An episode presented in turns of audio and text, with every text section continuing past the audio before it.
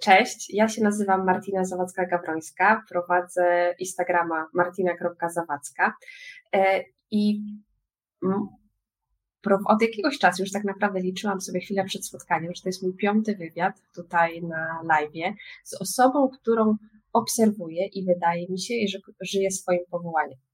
E, decyduję o tym, kogo zaprosić do, e, na swojego live'a na podstawie, mam takie mam takie kryteria, że sprawdzam, czy to, co robi, widzę radość w oczach na przykład, jak o czymś opowiada, coś tłumaczy i tak dalej. Czy jest w tym pasja i czy jest to, to coś, czy jest jakieś poczucie sensu, że nie robię to bo po prostu, bo jest wtorek, nie wiem, taka godzina, ja wtedy wrzucam post czy rolkę, tylko stoi za tym po prostu coś, coś chcę dać światu, chcę zrobić coś innego. E, to mnie interesuje tak naprawdę od dziecka. E, to takie, no, to, czy człowiek pracuje ze swoją misją, z powołaniem. I ja się też, to jest powiązane z tym, czym ja się na co dzień zajmuję, ponieważ na co dzień pomagam osob, osobom, które są zmęczone już swoją pracą, które nie czują w niej sensu i radości, pomagam im znaleźć pomysł na siebie i sprawić tak naprawdę, żeby to, co robili, żeby poczuli w tym sens i radość. I myślę, że te rozmowy, które prowadzę właśnie w sieci z takimi y, ludźmi, którzy są inspiracjami, no będą po prostu dla nich przykładem i inspiracją, że że można, że się da, że i może też takim kierunkiem, gdzie szukać, bo będę pytała o pasję, będę pytała o talenty i tak naprawdę jak to się wszystko zaczęło. A teraz już przechodzę do mojego gościa z tym, przy tym, przez to, tym, to przydługi wstęp.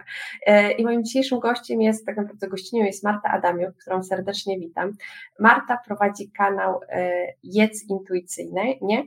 I bardzo Cię proszę, żebyś powiedziała kilka słów o sobie.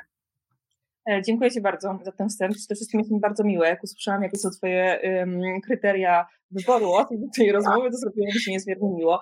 E, witam Cię i witam też wszystkich obecnych na live. Ja się nazywam Marta Adamian-Zaniewska e, i jestem psychodietetyczką. Jestem specjalistką psychodietetyki. Rzeczywiście prowadzę na Instagramie konto Jest Intuicyjnie, na którym edukuję właśnie z tego obszaru, którym się zajmuję. I to, czym się zajmuję na co dzień, to tak naprawdę pomaganie w budowaniu zdrowej relacji z jedzeniem, pomaganiu w budowaniu zdrowych nawyków, które generalnie mają służyć na lata, a nie tylko na chwilę. E, pracuję też z osobami z zaburzeniami odżywiania e, w ramach takiej fundacji, z którą właśnie współpracuję. Mm, więc zajmuję się takimi przypadkami i cięższymi, i trochę lżejszymi, ale właśnie wokół tego tematu jedzenia też się na co dzień poruszam. Mhm. A powiedz, pierwsze pytanie, które mi chodzi po głowie, jak pomyślałam sobie, że Cię zaproszę, to lubisz jeść? O Jezu, kocham. No właśnie, bo większość kobiet jakby to jest jasna odpowiedź, no pewnie, no kurczę, jeśli mi nie dacie jedzenia, to nic ze mną nie załatwicie tak naprawdę, jeśli będę na głodno. I czy częściej do Ciebie przychodzą mężczyźni czy kobiety? Kobiety, zdecydowanie. Mężczyźni rzadko, zdarzają się, ale w dużej większości są to kobiety. A dla, jak myślisz, dlaczego to akurat my mamy jakiś problem z jedzeniem? Ojejku, myślę, że problem jest generalnie bardzo złożony. E, przede wszystkim tak socjokulturowo, dlatego że właśnie jest bardzo dużo przekonań e, tak w obiegu, ale też właśnie w naszej kulturze, w tej szerokości geograficznej, ale myślę, że też w wielu miejscach innych na świecie, przez które my myślimy jako kobiety, że jest jakiś jeden idealny wzorzec tego, jak powinno wyglądać ciało. Mm, mhm. I ponieważ jeżeli pójdziemy sobie za tym dalej i wiemy, że właśnie jedzenie i to, co jemy, ile jemy i tak dalej, determinuje też to, jaką mamy masę ciała, jak wygląda nasze ciało, no to jakby ta konsekwencja właśnie tutaj interesowania się tym jedzeniem jest dość naturalna. Jeżeli e, widzę we wszystkich reklamach jakiś jeden typ sylwetki, na wybiegach widzę jeden typ sylwetki, e, widzę od dziecka kobiety, które się odchudzają, na przykład bliskie kobiety, ważne kobiety w moim życiu, mama, babcia i tak dalej, e, mhm. albo słyszę komentarze, że nie jest tyle słodyczy na przykład, bo potem ci nikt nie zechce. Tak, takie rzeczy też moje pacjentki opowiadają. No to rzeczywiście te problemy często są właśnie konsekwencją tego wszystkiego, nie jakby jednego wydarzenia, które gdzieś tam się zadziało w życiu, tylko bardzo często tego wszystkiego, tego naszego funkcjonowania w kulturze i zauważ, że generalnie no, mężczyzn takie wymagania um, raczej nie dotyczą. Mamy jakieś tak więcej, więcej chyba wyrozumiałości w stosunku do mężczyzn, a tam się co najwyżej ktoś pośmieje, że a ten taki piwny brzuszek, tam, a, dobrze się powodzi po prostu i tyle, prawda? Że dużo rzadziej mężczyźni mają, mają takie kompleksy. Oczywiście to się zdarza. Są też takie zaburzenia odżywiania, które są bardzo typowe dla mężczyzn, na przykład bigoreksja, która jest związana też ze skupieniem na budowaniu masy mięśniowej, mhm. ale z mojego doświadczenia mam zdecydowanie dużo więcej kobiet, które do mnie no właśnie, ja mam takie doświadczenia z domu, że w, w moim rodzinnym domu nic się nie marnuje jeśli chodzi o jedzenie w ogóle. Więc e, tak jak dziecko, które po prostu ma oczyścić talerz ze wszystkiego i nieważne, czy już się najadło czy nie, tylko talerz ma być pusty. I to jest sygnał, że wtedy jesteś najedzony, tak? Że dziecko jest najedzone. I zdarza mi się do teraz obserwować mnie, że jakby zjadłam, mówię, no generalnie jest okej, okay, a patrzę na ten talerz, w tym domu nic się nie marnuje, słyszysz tyle głowy, nie? Jakby mówię, no dobra, no to jeszcze do, dopcham się, tak? I powiedz mi, czy to jest właśnie temat, który się przerabia z Tobą, na przykład? E, tak, między innymi jest jeden z tematów, który przerabiam e, i od razu Ci powiem, że też e, dość częsty mhm. temat. Natomiast powiem tak, konsultacja psychodietetyczna jest dobrym pomysłem wtedy, kiedy rzeczywiście zauważamy, że jakiś problem utrudnia nam życie, że w jakimś, w jakimś stopniu nam przeszkadza i że chcemy nad nim popracować. Być może jest tak, że to, że nie umiesz jakoś tam zostawić na talerzu mhm. jedzenia, nie wpływa jakoś bardzo znacząco na Twoje samopoczucie, na Twoją jakość życia. Jeżeli jest to jakby jakiś element, który jest dla Ciebie ważny, albo jest jednym z elementów, które gdzieś tam występują, to jak najbardziej nad tym e, można pracować, albo też właśnie mm, takich wzorców szukamy trochę podczas pracy psychodietetycznej i ty, ty to wiesz jakby od razu, że, że masz coś takiego, mhm. prawda? Bardzo często u pacjentów jest tak, że grzebiemy, na przykład skąd się biorą napady kompulsywnego obiadania się albo e, jakieś inne problemy z jedzeniem i dochodzimy do tego, że na przykład w domu postrzeganie jedzenia było takie, takie i takie. To, żeby jedzenie nie marnować jest akurat też bardzo, e, bardzo częste. No jest to oczywiście też uzasadnione, bo rzeczywiście no, zasoby jedzeniowe na świecie są ograniczone. Mamy dużo rejonów świata, które też um, cierpią na głód. Mamy też pokolenie właśnie naszych babci, prababci, które pamiętają wojnę i na przykład czasy, kiedy to jedzenie nie było dostępne, więc jakby to trzeba też wziąć pod uwagę. No natomiast e, ja zawsze to mówię moim pacjentkom, że ja akurat e, mam dość kontrowersyjną opinię na ten temat, że lepiej jest e, wrzucać jedzenie do śmieci niż robić z siebie śmietnik, dlatego że dużo więcej konsekwencji w naszym osobistym życiu będziemy mieć, jeżeli będziemy na siłę dojadać. To jest generalnie okropna praktyka. Jeżeli oglądają nas, nas jacykolwiek rodzice, mamy, tatusiowie i tak dalej, no to to jest mm, bardzo ważna rzecz, żeby zacząć zwracać na to uwagę. To jest najprostsza droga, zmuszanie dzieci do dojadania do końca, jakiejś porcji, którą my im nakładamy, albo która nam się wydaje, że jest dla nich odpowiednia, to jest najprostsza droga do tego, żeby to dziecko, jak dorośnie, nie umiało, jako dorosły człowiek, nie umiało czytać swoich sygnałów ciała. Mhm. Ale zobacz, tu akurat powiedziałaś, że częściej odwiedzają cię kobiety, a tak jeszcze patrząc na taki no, chyba stereotypową rodzinę, że w rodzinie przeważnie to ojciec jest takim śmietnikiem jedzeniowym.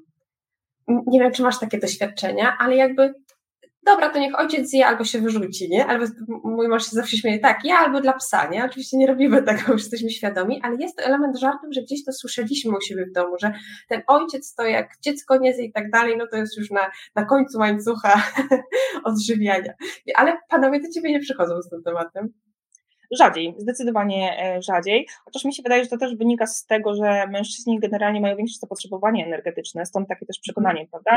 Jak już e, dziecko nie doje albo żona nie doje, no to mąż w sumie, no to on potrzebuje więcej, jest zawsze głodny, no to on to on doje. Chociaż ja znam no, też bardzo dużo mam, które po dziecku dojadają. To mi się na przykład wydaje, że nie jedzą żadnego zorganizowanego posiłku w ciągu dnia, a jak sobie spiszemy i podsumujemy, jak wygląda ich dzień, no to się okazuje, że one co chwilę coś jedzą, bo tutaj dojedzą jakąś kaszkę, tutaj dopiją jakąś słodką herbatkę, tutaj coś tam, tutaj trochę coś dziubna, jeszcze cukierka w międzyczasie i się okazuje, że ta trzustka i ten organizm cały czas musi coś przerabiać, a oprócz tego no też umyka to jakoś naszej uwadze, bo to się dzieje najczęściej w międzyczasie. Tu biegnę za dzieckiem z łyżką, tutaj coś tam e, i okazuje się, że dużo więcej jest tego jedzenia niż to mamy sobie uświadamiają. Mhm. E, powiedziałyśmy o no, problemach, kilku przykładach tego, z czym do Ciebie e, w tym pomagasz tak naprawdę, czym jesteś w stanie pomóc. A powiedz mi, jaka jest Twoja misja pod względem tego właśnie jedz intuicyjnie? Co to znaczy? Mhm. Jedz intuicyjnie to nazwa e, wzięła się od e, teorii takiej psychodietetycznej, która jest mi bardzo bliska. e, właśnie jest związana z konstruktem takim teoretycznym, powiedzmy, który nazywamy jedzeniem intuicyjnym. Jedzenie intuicyjne, chociaż brzmi może jakoś tak trochę abstrakcyjnie dla niektórych osób, bo też dużo takich pytań dostaję, jest tak naprawdę mm, najbardziej naturalną dla człowieka formą jedzenia. Jest to jedzenie w oparciu o sygnały, które nasze ciało nam wysyła. E, czyli w najprostszym ujęciu. Są takie dwie zasady główne, oczywiście jest kilka jeszcze jakichś takich mniejszych dodatkowych, ale dwie główne zasady, które warto sobie zapamiętać, to jest to, że jem tylko wtedy, kiedy jestem głodna i kończę jeść wtedy, kiedy jestem najedzona. Da? Czyli nie jem więcej po tym momencie, w którym jestem najedzona, ale też jem dopiero wtedy, kiedy jestem rzeczywiście głodna. No i zauważ, że wydaje się to bardzo proste, dla współczesnego e, człowieka jest to bardzo trudne. Dlaczego? Dlatego, że mamy problem właśnie z czytaniem sygnałów. E, kultura, nasz styl życia, nasz styl pracy, bardzo dużo czynników ma na to wpływ, że my tracimy trochę jakby ten wewnętrzny kompas. Nie jesteśmy w stanie dokładnie powiedzieć, czy ja jem, bo jestem głodna, czy ja jem, bo w sumie, nie wiem, mam coś dobrego w domu, albo czy ja jem, bo się nudzę. Bardzo dużo pacjentów i pacjentek ma też problem z tym, żeby ocenić, kiedy dokładnie się najadę. Najczęściej dochodzą do momentu przejedzenia, ale tak. E, i wtedy mają, na przykład to się wiąże z wyrzutami sumienia albo z jakimiś odczuciami fizycznymi, ale nie są w stanie określić tego momentu e, najedzenia. I jedzenie intuicyjne to jest trochę takie przeciwieństwo diet. E, I ta moja nazwa profilu jest właśnie związana trochę z taką moją, moją misją. Ja uważam, że generalnie mm, zbyt dużo ludzi i zbyt dużo kobiet przede wszystkim ulega takiej presji bycia na jakiejś diecie. I pod mhm. tym słowem dieta ja rozumiem jakiś taki zorganizowany program odżywiania, najczęściej znaleziony gdzieś tam w internecie, wyczytany w poradach jakiś modny system odżywiania, e, który przewiduje jakieś mm, restrykcje żywieniowe, które mają nas doprowadzić właśnie do jakiegoś celu. Czyli na przykład jeszcze 10 lat temu były popularne takie bardzo restrykcyjne diety typu dieta kopenhaska, dieta Dukana, dieta jakaś South Beach, bardzo dużo tego było, jakieś posty też oczyszczające, albo wciąż jeszcze żywe diety ograniczające ilość kalorii, na przykład 1000, 1200 czy tam 1300, które są absolutnie um, zbyt niskokaloryczne dla jakiegokolwiek człowieka dorosłego. Może małe dziecko może sobie na taką ilość pozwolić, natomiast właśnie te rekomendacje jedzenia na przykład 1200 kalorii, jak coś schudnąć, są wiecznie żywe i można je znaleźć w internecie. Ostatnio mamy też więcej jakichś takich e, nowych odkryć, typu właśnie dieta keto, dieta paleo i tak dalej, i tak dalej. Natomiast pod tym słowem ja rozumiem jakby jakikolwiek właśnie taki system, który ma mnie ograniczyć, żeby osiągnąć jakiś tam mm, cel.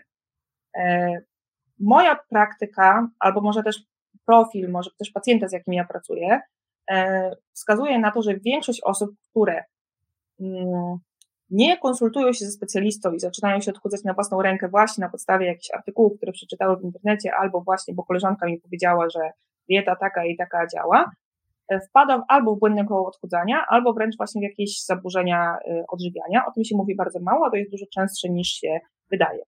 E, no i skutkiem takich diet, często niedoborowych, źle zaplanowanych, źle rozpisanych i tak dalej, albo w ogóle nie rozpisanych, tylko po prostu jakoś tam przeprowadzonych na, na własną rękę, no są często i zaburzenia odżywiania, ale też problemy zdrowotne, problemy hormonalne, problemy z tarczycą, które się za chwilę pojawiają, problemy z miesiączkowaniem, problemy z płodnością, e, problemy ze skupieniem, bardzo dużo jest konsekwencji zdrowotnych. E, a tak naprawdę każdy organizm jest przygotowany do tego, żeby radzić sobie, e, tak jak już wspomniało się o mojej nazwie, intuicyjnie właśnie z tymi jedzeniem. Jesteśmy stworzeni w idealny kompas właśnie czucia głodu i sytości i też nasz organizm jest tak zbudowany, że trudno byłoby nam się zagłodzić, że tak powiem, mhm. Nasz organizm jakby dąży zawsze do homeostazy. Zauważ, że jakby odkrycia dietetyczne, które są super ważne, jakby dają nam um, bardzo dużą podstawę na przykład do walki z różnymi chorobami dietozależnymi. Oczywiście są oczywiście takie przypadki e, bardzo poważne, jakieś onkologiczne, gdzie rzeczywiście duże jakieś tam zmiany w żywieniu mogą przynieść e, też wymierne efekty. Natomiast jest mnóstwo ludzi zdrowych, którzy nie mają wskazań, żeby, nie wiem, ograniczać gluten, albo ograniczać laktozę, albo jakiekolwiek inne rzeczy, a decydują się na jakąś dietę, bo wierzą, że właśnie dzięki temu schudną. To jest ich główny mhm. cel. Odchudzanie prawda? Mhm. E, to, czy powinni się odchudzać, czy nie, to już jest w ogóle osobny temat, ale jest właśnie takie, takie przekonanie, że na tej diecie po prostu jakiejś zorganizowanej trzeba być, żeby schudnąć. Natomiast organizm zawsze dąży do homeostazy, tak jak mówiłam, czyli on wcale nie chce mieć nadwagi albo nie chce być gdzieś tam poza skalą, tak samo jak nie chce być w niedowadze skrajnej. Każdy mhm. organizm ma jakiś zaprogramowany taki punkt e, masy ciała, przy którym funkcjonuje najlepiej. I to jest bardzo ważne, że to nie jest zawsze przy takim samym wzroście taka sama masa ciała. Wskaźniki, które my gdzieś tam mamy, którymi dysponujemy, takimi jak BMI, to jest bardzo nieprecyzyjny wskaźnik, ale on nam pokazuje mniej więcej jakiś tam poziom normy. Zauważ, że on jest bardzo szeroki, od 18,5 do 25, więc to jest jakby bardzo szeroki zakres.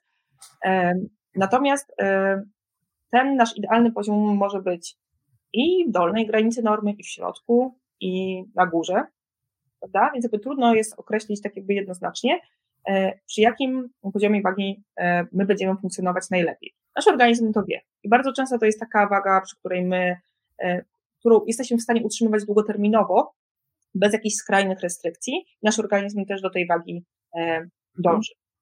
Więc zobacz, że my jako w ogóle generalnie gatunek ludzki przetrwaliśmy bardzo wiele lat, nie mając wiedzy, którą dysponujemy teraz. Prawda?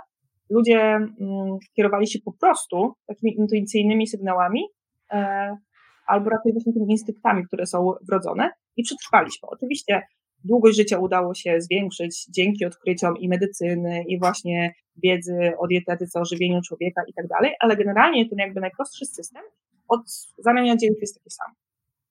Tylko warunki dzisiaj są inne. I przepraszam za ten przedługi wywód na ten temat, bo nie wiem, co odpowiedziałam sobie na Twoje pytanie na końcu, bo tak już zaczęłam odpływać. Odpłynęłaś, ale to bardzo dobrze, bo to, co powiedziałaś, to jest coś, co można powiedzieć, że nas łączy, bo jakby zapraszasz do e, zajrzenia do korzeni, do zajrzenia do siebie, do środka. I ja robię to samo, jakby zapraszam, żeby oderwać się trochę od świata zewnętrznego, co jest modne, co jest trendy, jak trzeba żyć, ile trzeba zarabiać, bla, bla, bla, tylko skupić się, nie wiem, na swoim sercu, co ci mówię, co ci mówi twoje ciało, a dopiero potem głowa, jak to wszystko przeliczyć i sobie ułożyć, czyli powrót taki do siebie. I to, co ty mówisz właśnie, no to to jakby wyciągnęłam z tego, że, że tutaj mamy jakby wspólną intencję właśnie i, i to jest taka mądrość, którą no, której świat nas uczy, żeby szukać tego, tej mądrości gdzieś na zewnątrz, tak? Diety, poradniki. Tutaj mamy zaraz kolejne pytanie od Maxa, widzę, pojawiło się, zaraz je zadam. A tak naprawdę wszystko jest w nas, cała mądrość, której potrzebujemy, co do decyzji, co do tego, ile mamy jeść, co jeść i tak dalej. Czyli to, jeśli mamy ochotę na coś, to też nam powinno coś mówić, tak?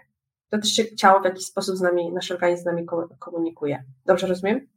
Tak, tak, zdecydowanie. Jeśli mamy jakieś potrzeby, na przykład niedobory białka czy jakichś witamin, no to bardzo często to się objawia tym, że mamy ochotę na przykład e, na coś. Oczywiście to może wynikać też z innych czynników, które są bardziej psychologiczne, ale jeżeli rozmawiamy o tym takim najbardziej jakby rdzennym systemie, no to jak najbardziej. Tak, nasze ciało to wie, ono jest mądre.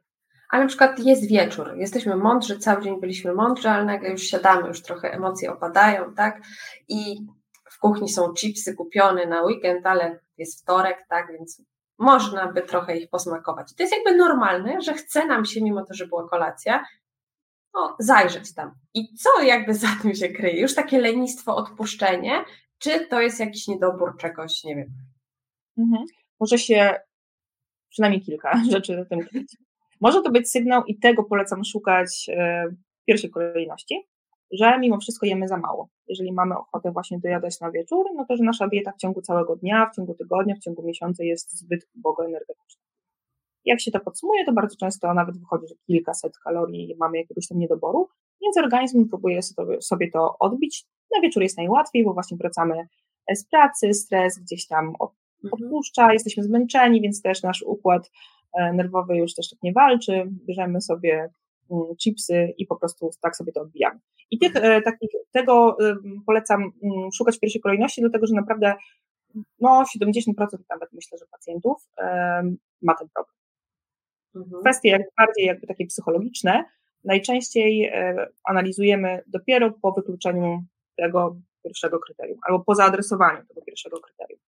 Mhm. Jeżeli na przykład poprawiamy dietę, zaczynamy przez jakiś tam czas wdrażać właśnie takie odpowiednie żywienie, które nie jest zbyt ubogo energetyczne, a dalej ten problem występuje, no to może się okazać, że to już jest nawykowe, e, czyli emocjonalne w jakiś sposób i psychologiczne.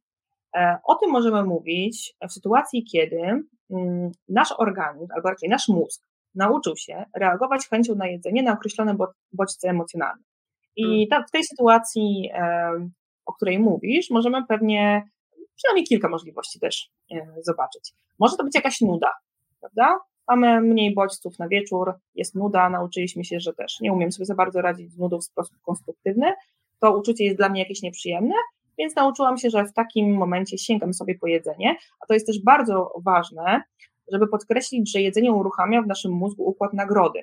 Mamy wyrzut dopaminy, więc um, przez krótki czas um, jest nam lepiej, jest nam przyjemnie. Mhm. Oczywiście, jeżeli jemy, kiedy nie jesteśmy głodni, no to bardzo szybko też ta przyjemność gdzieś tam nas opuszcza, pojawiają się raczej wyrzuty sumienia, jakieś niezadowolenie z siebie, ale na moment przychodzi ukojenie. I być może właśnie tak się nauczyliśmy działać.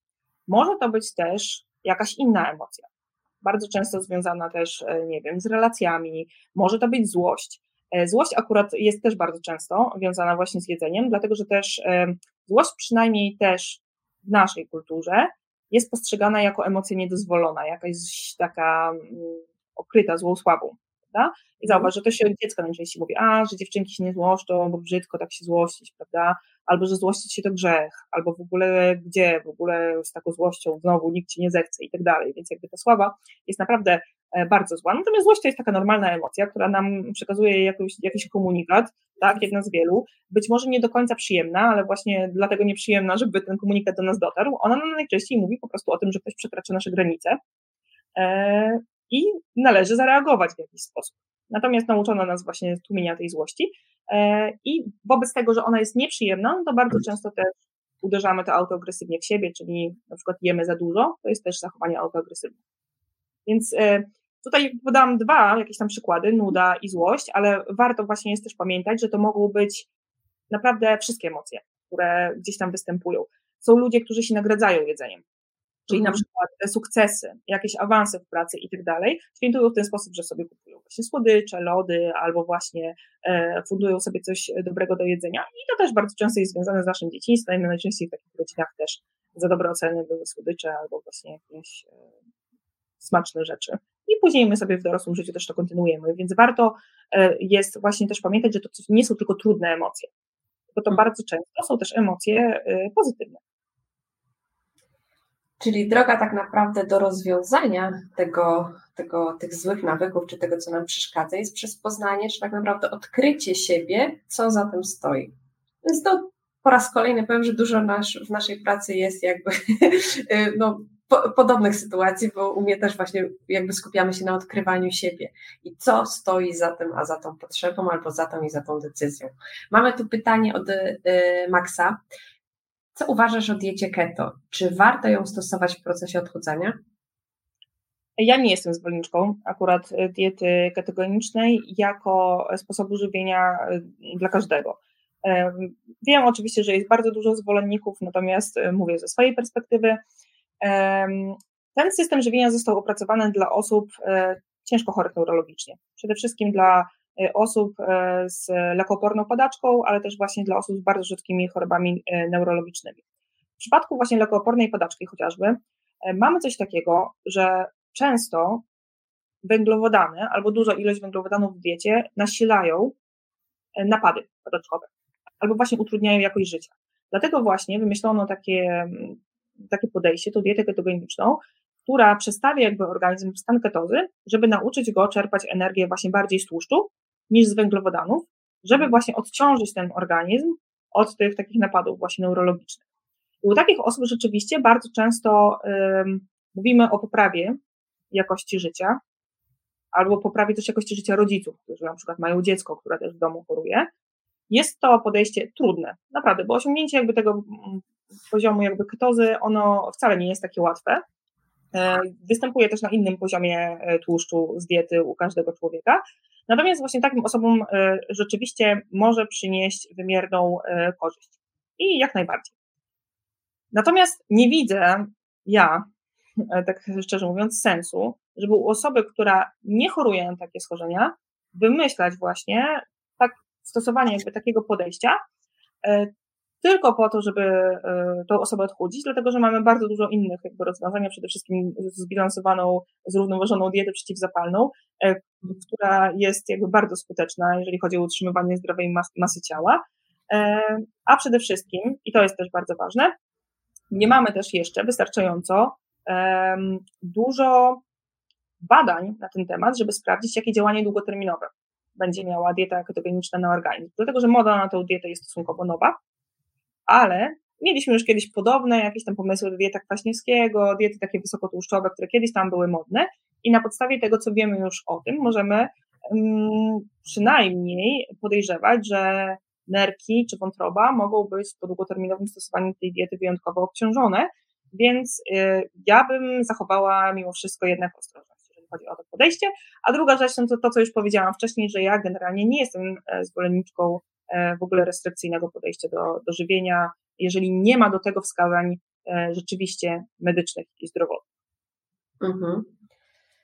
Dzięki. Max, mam nadzieję, że Marta odpowiedziała na Twoje pytanie. Chciałam jeszcze zapytać Cię, zanim przejdę do Twojej drogi, bo zaczęłyśmy od, można powiedzieć, od końca, czyli od to, czym się zajmujesz i no i tak naprawdę temat jest bardzo ciekawy, ale wiem, że dużo osób ma e, taki problem, że ciągle myśli o jedzeniu. I pytanie jest takie do Ciebie wprost, tak jak napisałam nawet na YouTubie, tak zatytułowałam naszą rozmowę, jak przestać myśleć o jedzeniu? Zacząć jeść. Najprostsza odpowiedź. I teraz naprawdę możecie się teraz właśnie skupić, bo to będzie chyba na najważniejszy przekaz, jeżeli o to chodzi. Najwięcej myślą osoby o jedzeniu, e, te osoby, które e, najwięcej restrykcji sobie narzucają. Czyli im więcej ograniczeń sobie w diecie e, narzucamy, czyli na przykład od jutra nie będę jadła w ogóle słodyczy, nie będę jadła węglowodanów, zamiast jakiegoś zwykłego chleba będę jadła pieczywo, właśnie, nie wiem, wafle ryżowe i tak dalej, albo właśnie odstawię jeszcze coś tam i jeszcze coś tam, no to najczęściej te osoby o jedzeniu myślą najwięcej. E, to jest rzecz oczywista, która wynika ze specyfiki działania naszego mózgu i właśnie naszej po prostu psychiki. E, ja bardzo często właśnie tłumacząc to podaję przykład, który jest bardzo znany wśród wszystkich psychologów, takiego eksperymentu. Jeżeli bym Cię teraz poprosiła, żebyś przez minutę nie myślała o różowym niedźwiedziu, mhm. po trzech sekundach prawdopodobnie różowy niedźwiedź będzie jakby w centrum Twojej świadomości. Tak właśnie działa nasz mózg. Kiedy mówimy mu, żeby czegoś nie robił, mhm. to to działa jak taka piłka wepchnięta pod wodę. Im głębiej ją wepchnę, tym mocniej ona wyskoczy. Mhm. I tak działają też wszystkie zakazy dietetyczne. Jeżeli sobie powiem, że czegoś mi nie wolno, no to jest 100% szansy, że mój mózg po prostu będzie to przerabiał e, ciągle, ciągle i ciągle. No i co jest też bardzo ważne, w związku z tym, że też o tym jedzeniu myślimy wtedy cały czas, no mhm. to e, wzrasta też szansa, że po prostu zjemy dużo większą ilość e, tego jedzenia, którego sobie zakazujemy, w momencie, w którym jakby naszych zasobów psychoenergetycznych już będzie za mało bo przyjdzie taki moment, właśnie nie będzie mi szło super, ale na przykład będą święta, pojadę do rodziny na święta, będzie tam dostępność jedzenia, którego u mnie w domu na przykład przez kilka miesięcy w ogóle nie było, bo jestem na diecie, no i się okaże na przykład, że e, po prostu nie jestem w stanie już tego poro dłużej, e, dłużej e, jakoś tam stawiać. I zamiast tego, żebym zjadła sobie, nie wiem, jakiś kawałek ciasta do kawy czasami, no to się okaże, że po prostu będę w stanie zjeść całą blachę ciasta na przykład, co mhm. ostatecznie skończy się tym, że no, wyjdę na tym gorzej. Jak podsumujemy to nawet energetycznie, no to po takim napadzie wyjdę na tym gorzej, niż jakbym sobie po prostu w ramach mojego codziennego żywienia rzeczywiście e, pozwalała, nie lubię tego słowa, pozwalać sobie, ale bardziej, żeby to było e, obecne w mojej diecie, bo wiesz, na jedzenie sobie pozwalać e, mhm. nie uważam, że to jest adekwatne słowo, pozwalać sobie na jedzenie. Na jedzenie sobie nie trzeba pozwalać, po prostu trzeba jeść. No tak jak mówisz, zakaza, jednak zakazany owoc najlepiej smakuje, nie? To jednak nie wzięło się znikąd i ma też no, swoje korzenie, tak jak mówisz, y, w tym, co jemy. Widzę pytanie na Instagramie. Bujająca w obłokach pyta, nie wiem, czy też go widzisz? Nie? Tak, widzę. Jeśli chodzi o, jeśli chodzi o osoby z nowotworami złośliwymi, czy dieta keto albo niskowęglowodanowa ma sens? Są takie teorie, że rak żywi się głównie glukozą. Co Marta na to? Jeżeli chodzi o nowotwory, to akurat e, nie mam w głowie przeglądu badań takiego aktualnego, o którym mogłabym się e, oprzeć. Na pewno to, gdzie to ma sens, no to są choroby neurologiczne, e, właśnie ta padaczka i takie właśnie bardzo rzadkie schorzenia neurologiczne.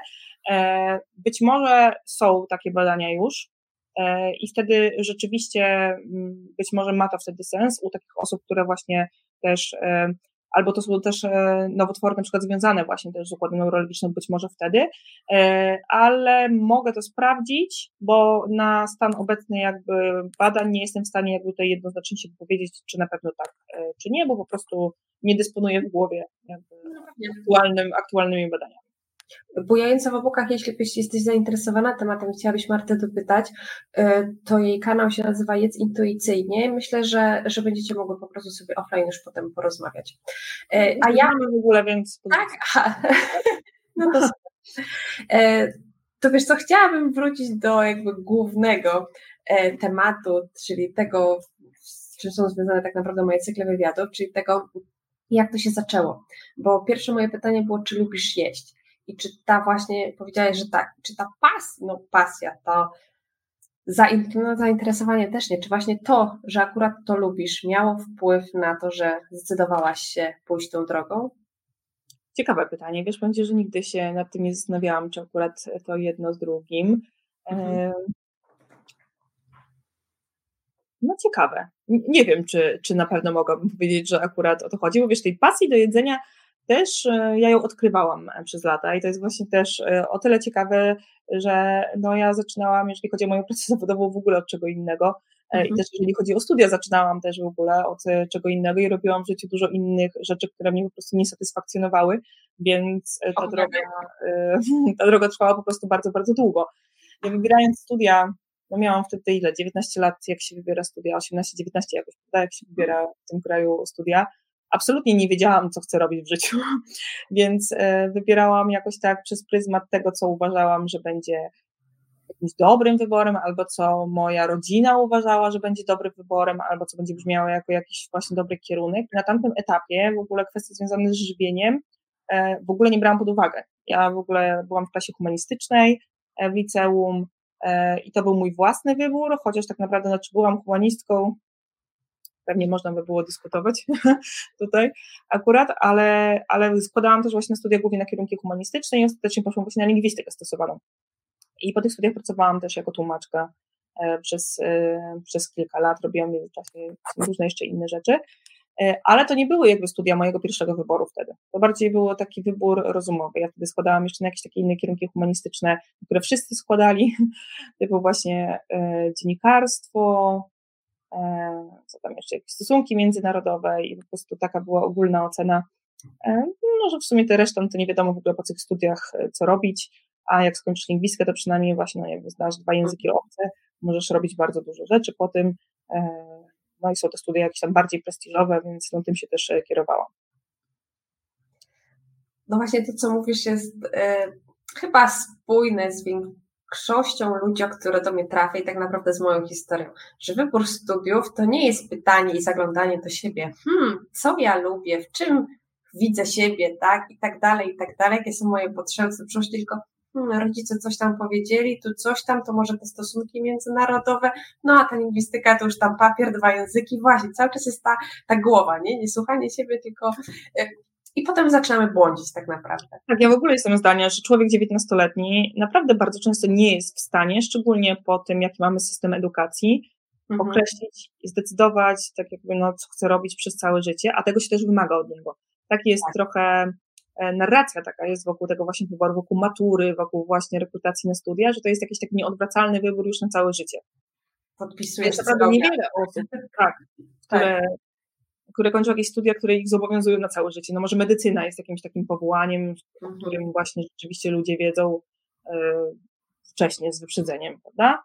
No pewnie jest jeszcze kilka jakichś tam kierunków, przykładów, oczywiście pewnie też są wyjątki, ale uważam, że przede wszystkim no, sama ta narracja jest szkodliwa, bo ja też przez długi czas myślałam, że a, no szkoda tego czasu, który już poświęciłam, no bo w sumie co, ja no będę studiować całe życie, nie, no bez sensu, bez sensu, nie? I to się odwleka w czasie to, gdybym zaczęła różne rzeczy robić dużo wcześniej, wtedy, kiedy pierwszy raz mi się ta myśl pojawiła w głowie, no to ja dzisiaj to już bym była w ogóle jeszcze gdzie indziej. Mhm.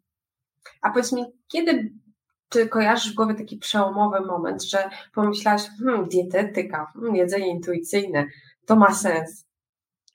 Najpierw myślę, że żywienie dietetyka, później jedzenie intuicyjne, jedzenie intuicyjne jakby dużo później, wiesz co, był taki moment właśnie na początku studiów moich pierwszych, e, że zaczęłam się interesować bardziej właśnie ćwiczeniem i żywieniem i właśnie te dwie rzeczy były jakieś tam połączone i zaczęłam też nawet robić kurs instruktora fitness w tamtym czasie i te rzeczy mnie zaczęły interesować. Nie skończyłam wtedy jeszcze pierwszych studiów właśnie mhm. i miałam nawet taki pomysł właśnie, że może to jest jakiś taki kierunek właśnie pójść dalej, a jakoś wtedy się nie odważyłam, że już miałam takie przekonanie, a już prawie skończyłam licencję, no to już w ogóle teraz nie ma sensu, więc kontynuuję to, co mam i jakoś tam później się też tak trochę zmuszałam do tego, żeby właśnie spróbować w tym kierunku, w którym jakby mam już jakieś kompetencje, jakieś wykształcenie i tak dalej. E, ale taki moment, w którym ja rzeczywiście jakoś się zdecydowałam pójść za tym, był dużo później, e, był już po studiach. To był taki moment, w którym ja już po prostu tej pracy tłumaczeniowej nie mogłam znieść. Nawet myślę, próbuję to teraz umiejscowić jakoś e, w latach 2018, może to był rok, tak, że już po prostu miałam takie obrzydzenie do wykonywania tłumaczeń pisemnych, że to mi sprawiało w ogóle trudność, żeby otworzyć maila od klienta i w ogóle zabrać się za zrobienie tego. Mhm. I bardzo często to były y, rzeczy no, ani, ani trudne, ani jakieś tam bardzo wyczerpujące, tylko po prostu ja już miałam y, taką niechęć do tego, że po prostu nie mogłam patrzeć.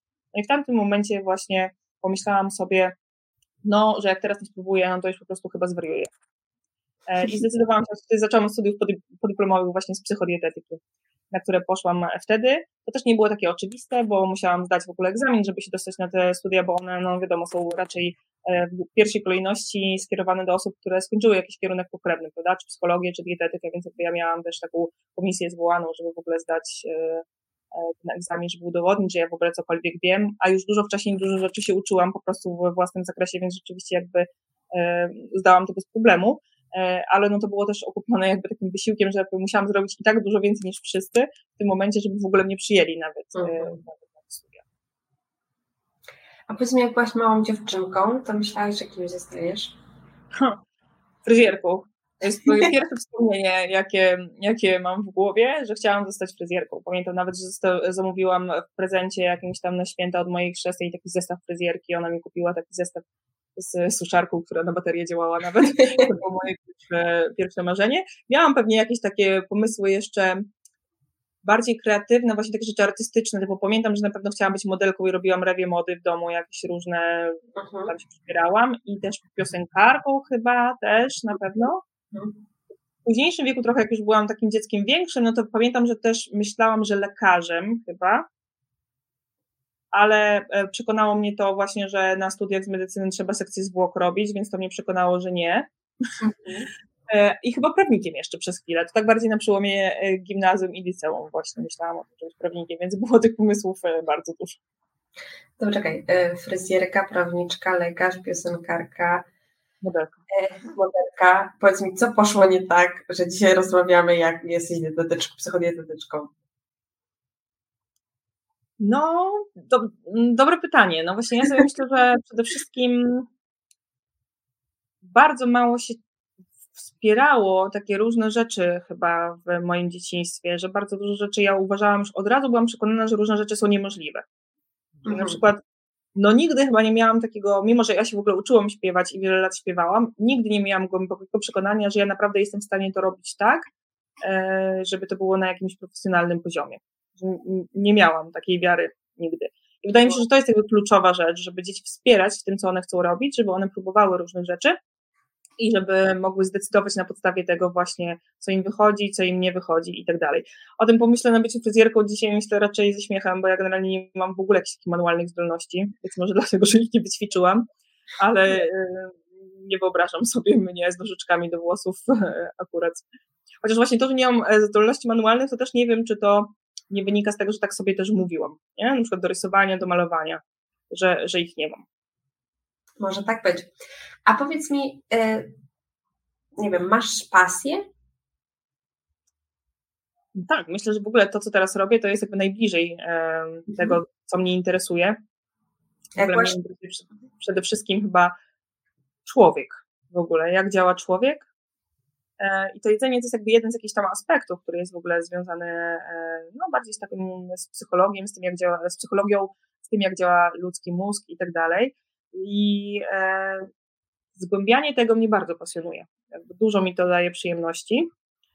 No i bardzo dużo robię, żebym mogła powiedzieć właśnie, że rzeczywiście robię, robię coś, co jest moją pasją. Oczywiście to nie jest zawsze tak kolorowo, bo to nie jest tak, że jak robisz coś, co lubisz, no to zawsze jest super, prawda? Że po prostu stajesz zawsze z uśmiechem i wszystko przychodzi ci łatwo. To jest najczęściej jakby dużo ciężkiej pracy jeszcze, żeby w ogóle dojść do takiego punktu, żeby coś takiego było możliwe. Mhm. Czyli można już powiedzieć, no to co robisz jest twoją pasją, ale jak byłaś, yy, nie wiem, mm, w szkole jeszcze, czy na studiach i wszyscy, nie wiem, albo grali w coś, albo no właśnie śpiewali i tak dalej, to ty uży, uważałaś się, nie wiem, za osobę, która ma pasję? Szukałaś jej w jakiś sposób? Tak, myślę, że tak, że ten okres, w którym uczyłam się śpiewać, to rzeczywiście e, mhm. ja w tym byłam bardzo sumienna. Pamiętam, że ja w tym byłam, bardzo dużo pracy wkładałam, na przykład bardzo dużo ćwiczyłam w domu, bardzo dużo właśnie też e, robiłam w domu, po to, żeby być na przykład przygotowana na zajęcia i też e, bardzo się starałam. I myślę, że w ogóle więcej wypracowałam w swoim życiu ciężką pracą niż talentem.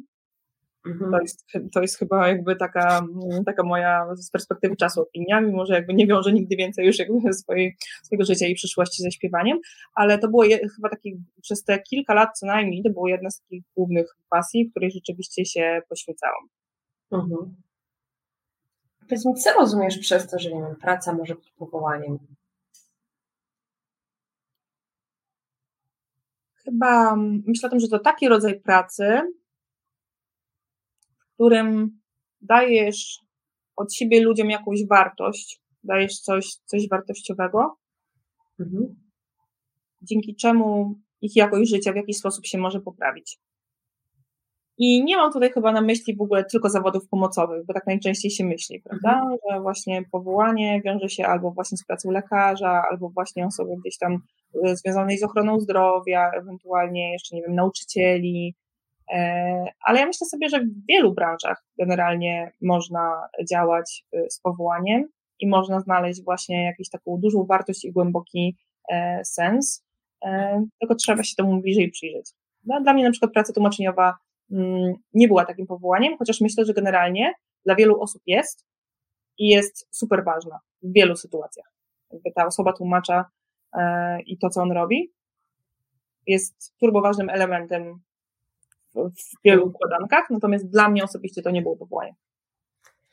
No właśnie ważną rzecz powiedziałaś, że ja specjalnie oswajam to słowo, bo to słowo jakby stoi na piedestale, że to jest, nie wiem, no, no właśnie taki lekarz, ktoś, co, kto ratuje życie, nie wiem, może nawet kapłan, może ktoś, nie wiem, bo to się tak kojarzy, tak? Ale właśnie dla mnie to jest coś, no, coś pięknego, co jeden człowiek może dać drugiemu i czuje w tym radość, że to daje, tak? Że dzieli się kawałkiem siebie, czy tym, co ma do przekazania i w ten sposób po prostu no, dostaje coś, nie wiem, oprócz pieniędzy, bo oczywiście tutaj jakby ja też nie chcę mówić, że no żyjmy i rozdawajmy wszystko i tak dalej, a cała reszta się ułoży. No nie, mamy zarabiać kasę i to najlepiej dużo, tak, żeby spełniać marzenia, podróżować i w ogóle, ale specjalnie trochę oswajam to słowo, żeby dać do, to tym, którzy nas będą oglądali, być może teraz albo później, żeby też się zastanowili nad swoją pracą, jak, jak, czy daje im poczucie sensu i takiej, takiego spełnienia. Czy Twoja praca daje Ci poczucie spełnienia? Tak, myślę, że tak, że mam wiele przykładów takich, e, takich sytuacji, w których czuję satysfakcję. Mhm. Mam też wiele przykładów, e, kiedy jest mi trudno, kiedy właśnie jakieś przypadki są trudne, ale mimo wszystko mam poczucie jakby, że też żmudna praca ma też sens. Mhm.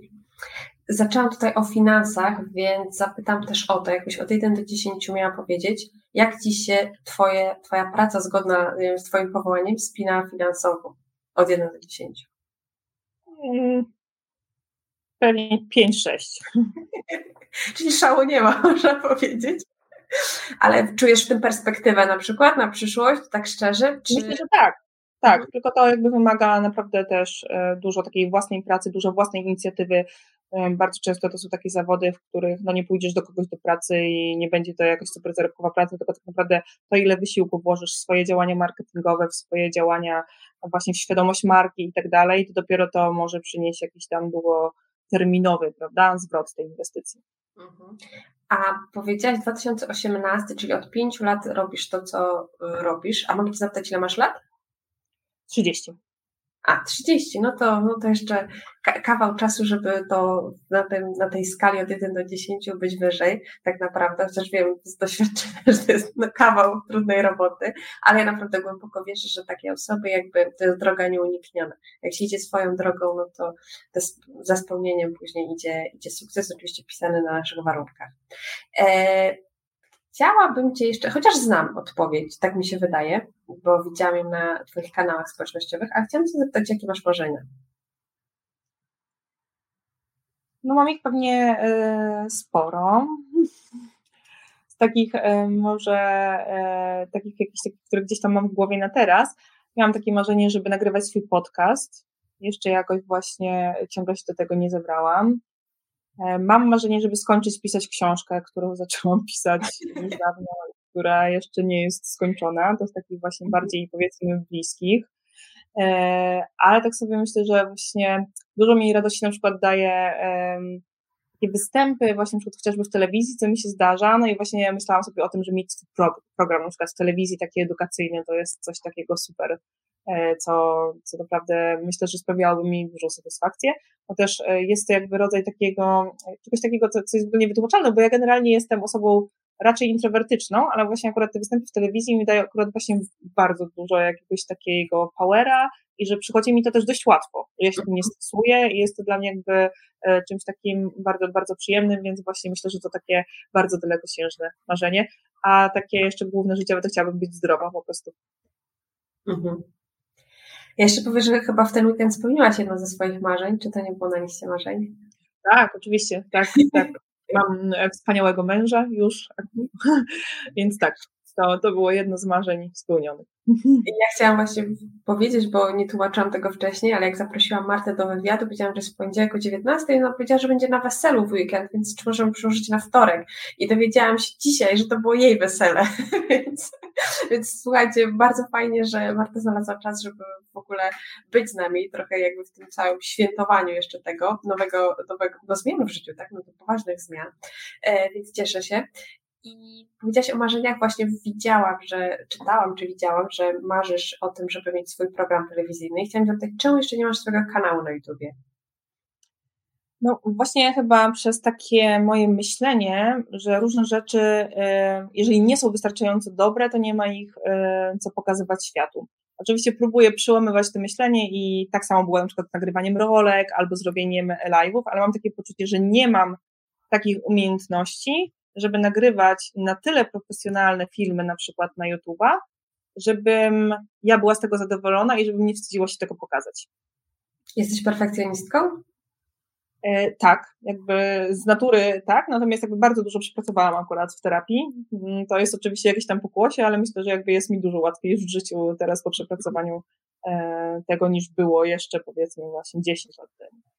Mhm to ja jak słyszę, że coś, że czujesz energię, jak stoisz przed kamerą i w ogóle wiesz, jakby ona cię po prostu wzywa, tak, że nagle z introwertyczki stajesz się kimś, kto, kto, kto ci się podoba, nie? No bo tu nie chodzi o to, że nagle jesteś wow, wow, człowiekiem nie wiadomo jakim, tylko po prostu takim, który ci się podoba, to będę trzymała kciuki za to, żebyś te przekonania, które na co dzień pomagasz innym tak naprawdę walczyć z nimi, bo to są te same przekonania, które ty masz teraz w głowie. O, nieperfekcyjnie, o, tam może nie dam rady i tak dalej. No nieprawda. Spójrzmy, za sobą mamy tylko białą ścianę i dwie twarze są, a mimo to ktoś nas ogląda i będzie oglądał, bo mówimy wartościowe rzeczy, bo ty mówisz wartościowe rzeczy przede wszystkim, więc masz po prostu kawał wiedzy i masz się czym dzielić.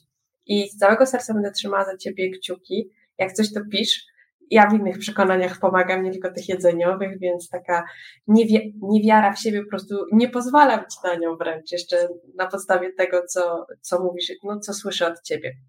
Więc y, mam nadzieję, że tutaj wszyscy, co nas oglądają, będą trzymać za y, Martę kciuki i dziękuję Ci serdecznie za rozmowę. To była naprawdę wartościowa, ja dziękuję też. godzinka.